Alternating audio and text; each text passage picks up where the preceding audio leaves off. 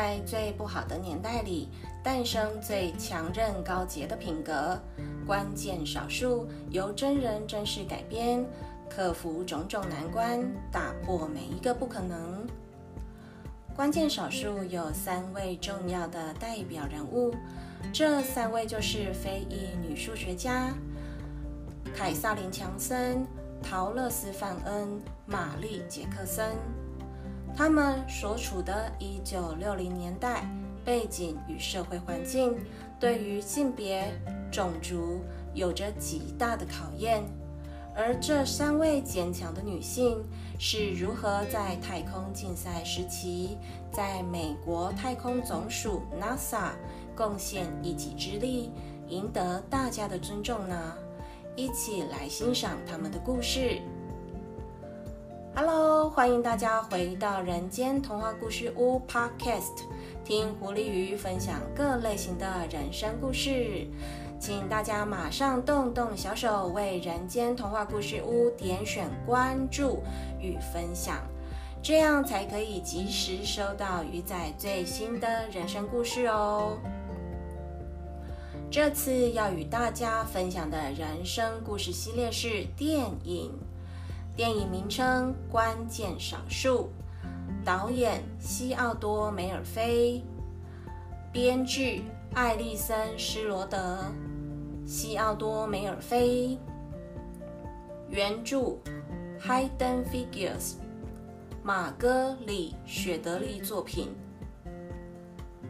主演塔拉吉 ·P· 汉森，奥克塔维亚·斯宾塞。贾纳尔·孟内、凯文·科斯纳、克利丁·邓斯特、吉姆·帕森斯。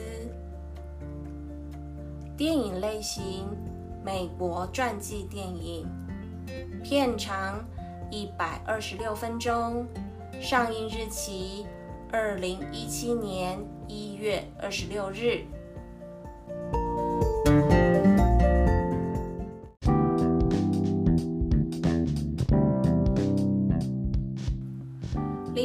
人物介绍：这部影片有三位女主角，她们都是很重要的代表人物。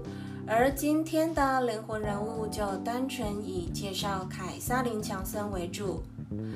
凯撒琳·科尔曼·哥布林·强森，本名克里奥拉·凯撒琳·科尔曼。出生于一九一八年八月二十六日，美国西维吉尼亚州白硫磺泉镇，逝世于二零二零年二月二十四日，享年一百零一岁。他是名数学家与物理学家，在美国国家航空航天局 NASA 公职长达三十五年。擅长在数位电子电脑撰写程式的辅助下，做大量复杂的人工运算，被视为最早于 NASA 工作的非裔女性科学家之一。凯撒琳的父亲从事农民与看守员的工作，没什么文化背景，但却有着不一般的数学天赋。当初父亲与木材打交道时，只要看一眼便能算出一棵树可以加工成多少块木板。他甚至还能解答出许多让老师都感到困惑的算术问题。凯撒琳认为自己继承了父亲的数学天赋，从小就特别迷恋数学。旺盛的求知欲使他经常去计算各种能够数的东西。在兄姐嚷着拒绝上学时，他却迫不及待地想要学习，还偷偷跟过哥哥去学校呢。而那个年代，在他的家乡，黑人只能读到八年级。因此，他的父亲特地把妻女送到两百公里外的城镇，让孩子可以在那里念完高中、上大学。父亲则留在家乡继续工作，给几个孩子赚取学费，与家人分隔两地。即使当时的社会弥漫种族歧视的氛围，但凯瑟琳惊人的数学天分，使他在求学过程中仍得到许多教授的特别照顾与指点。他从六岁开始就一路跳级就读，十岁就上高中，十四岁就获得全额奖学金，进入西维吉尼亚州立大学攻读数学专业。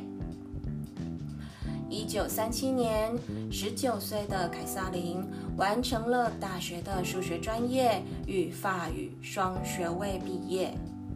但他处的年代是种族与性别歧视的社会，无法再深造的他，唯一能找到与数学相关的工作，就是到黑人小学教书。就这样，经过平淡十多年的时间，凯撒琳已成为以家庭为重心的家庭主妇。就在他以为他的未来都是如此时，转机出现了。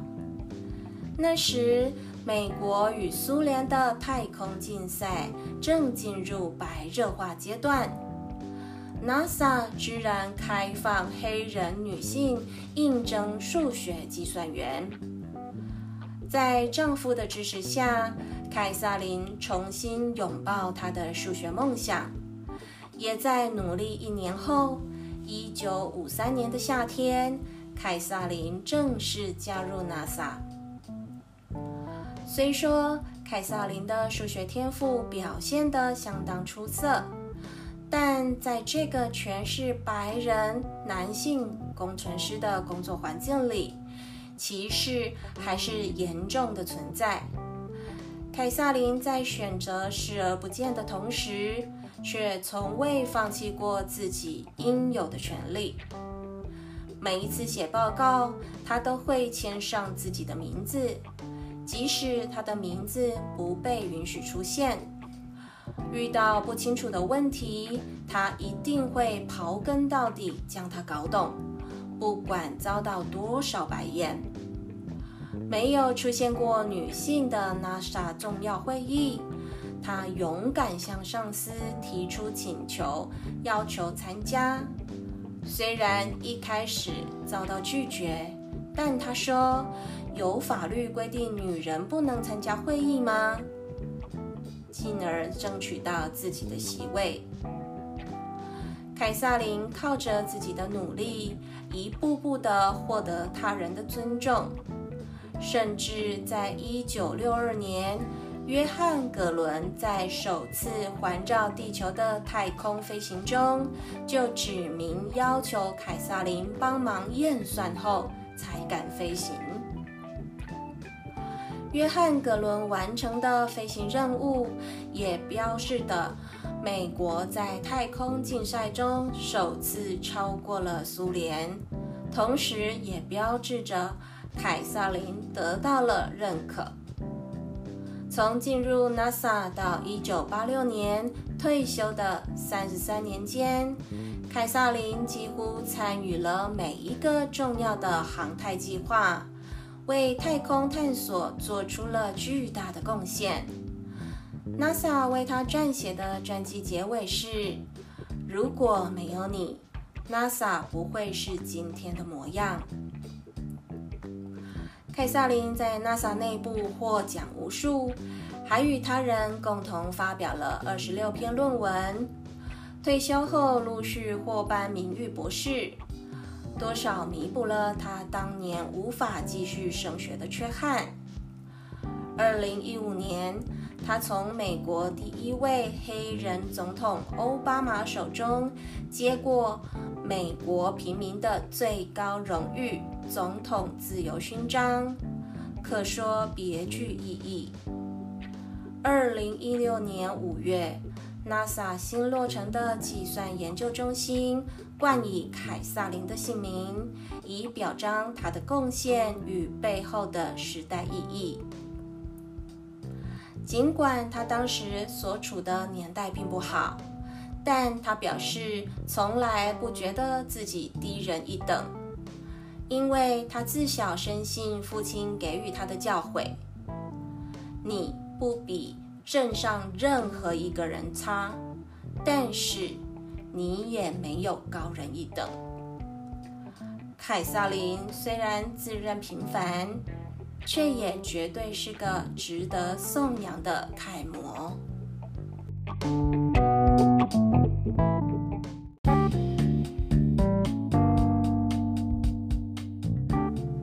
电影故事大纲：一九六零年代初，美国与苏联进行太空竞赛。当时的美国大环境正是性别与种族歧视的时期。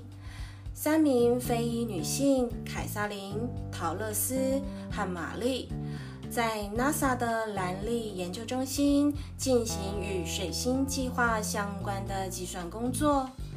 期间，三人时常因肤色和性别受到刁难与歧视。他们三人是如何打破僵局、坚持理想和本分呢？最后。不但成功在 NASA 立足，还得到大家的尊重，很激励人心的一部好电影，值得大家来欣赏。而在故事中有提到的小约翰·赫歇尔·葛伦，他出生于1921年7月18日，逝世于2016年12月8日。享年九十五岁，他是美国国家航空航天局的宇航员，也是名工程师、政客和飞行员。葛伦是第一位进入地球轨道的美国宇航员，也是第三位进入地球轨道的人类。一九六四年。葛伦从美国国家航空航天局退休之后，逐步步入政坛，并于1974年至1999年担任俄亥俄州的民主党参议员。1998年，葛伦以77岁的高龄再次飞入太空。在葛伦加入 NASA 之前，他是名杰出的战斗机飞行员，曾经在第二次世界大战、国共内战和朝鲜战争中多次执行任务。葛伦在服役生涯中击落过三架的米格十五。并先后获得六枚飞行优异十字勋章和十八枚航空勋章。一九五七年，他进行了第一次横跨美国的超音速飞行，机载摄像头拍摄了美国的第一张连续全景照片。一九五九年，格伦以军事试飞员的身份被美国国家航空航天局看中，成为了美国的第一批宇航员，是水星计划七人之一。一九六二年二月二十日。葛伦在友谊七号任务中成为了第一位进入地球轨道、第三位进入太空的美国宇航员。葛伦在一九六二年获得了 NASA 杰出服务奖章，一九七八年获得了国会太空荣誉勋章。一九九零年被选入美国宇航员名人堂，并于二零一二年获得总统的自由勋章。一九九八年，葛伦担任参议员的同时，以七十七岁的高龄执行发现号太空梭 STS 九五任务，再次进入太空。而这一个举动让他成为了曾经进入太空的最年长人类。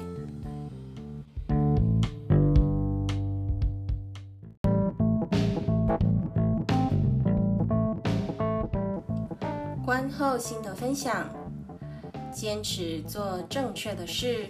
与态度决定一个人的高度，这是我欣赏完这部电影后心里浮现的两句话。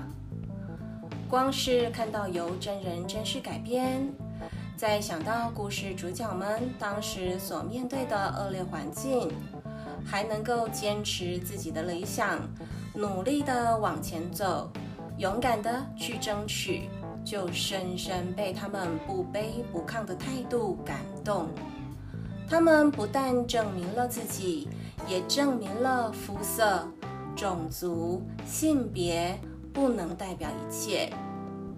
身为现今安居乐业的现代人，真的很幸福。要感谢前人为我们的现在所做的努力。在我们小小的台湾里。或许没有美国这种黑白人的种族歧视斗争，但是“歧视”这个词似乎在生活里哪哪都有。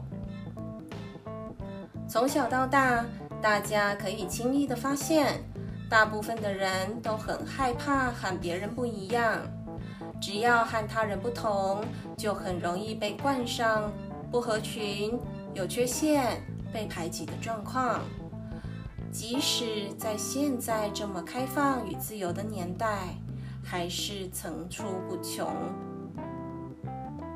我们没办法控制别人的眼光与思想，但是我们可以管理好我们的思绪。我们无法操控别人的言论与自由，但是。我们可以选择接收与否。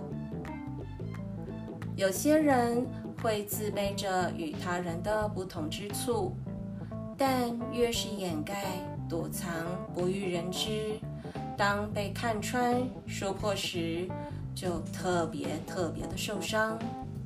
的确，是谁都不想被讲，不想被当成公共谈资的内容。但是，我们的态度确实是可以改变风向。若是我们和凯撒琳一样，所面对的是无法改变的，那么我们至少可以向凯撒琳学习智慧与淡定。就像他说的：“我知道骑士就在那里，但我选择不去看他们。”有时候。坦然面对，会让想攻击的对方像是一拳打在棉花上，完全没劲，还自讨没趣呢。当然，这并不表示鼓励大家都要把自己的疮疤挖挖出来见天，而是我们可以选择去迎战的态度。若是没办法准备好，或是不愿见天的秘密，当然还是谨慎的捂好。等到内心的强度够了，自己觉得可以了，真的愿意想面对了再面对。大家都是人，有血有肉，谁能没几个秘密、没情绪，不会伤心流泪呢？而这部关键少数里的三位勇士，都让我万分佩服。